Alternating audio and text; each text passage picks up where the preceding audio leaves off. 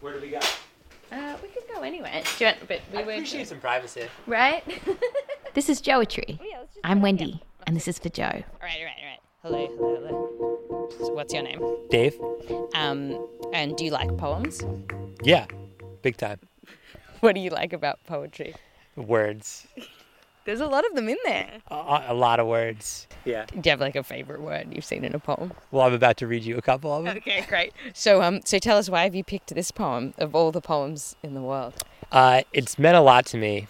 It's a poem that was passed down to me from my father, his father's father, and his father's uh, butcher. So, without further ado, please read this poem. Um, who's it by? it's by Grig- I don't even know what letter that is. There's so many consonants in a row. I don't even know where to start. I'm gonna say Jegorge Musail.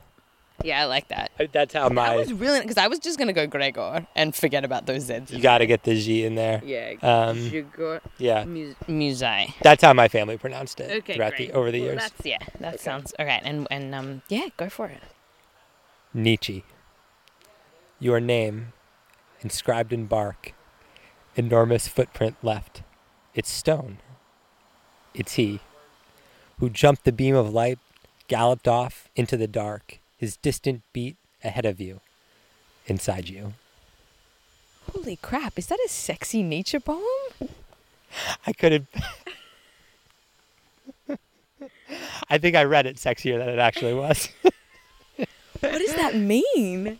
Uh, well, it's up to the reader, really, to decide. Wait. Okay. So let's- let's let's take it one step at a time. Well, it's you know your name, uh, so you could be literal with that. Um, inscribed in bark, so it's a return to the natural world. Um, enormous footprints left in stone. It's he. So you're referencing the name in the first line. Now that's just the first stanza. I mean, it's he who jumped the beam of light, galloped off into the dark. So you know we're dealing with something otherworldly almost more than human, Nietzschean, if you will. His distant beat ahead of you, and then you see that? That's an M dash. Mm, not a word. My favorite piece of punctuation, and that's that's not a lie. Love it. Why is that? Because it's such a long pause. It's a long pause. It's not. Yeah, yeah, yeah. It's like you use that in an email. pff, It's over. Like, yeah, I mean it is over. So ahead of you, M dash. inside you. Now that you know the the poem kind of takes a takes a turn with that inside you. I I usually leave it off in uh, poetry readings just because it's like it's a little controversial. Th- thank you, Dave. You're welcome, Wendy. And happy birthday, Joe. You've been listening to Joetry.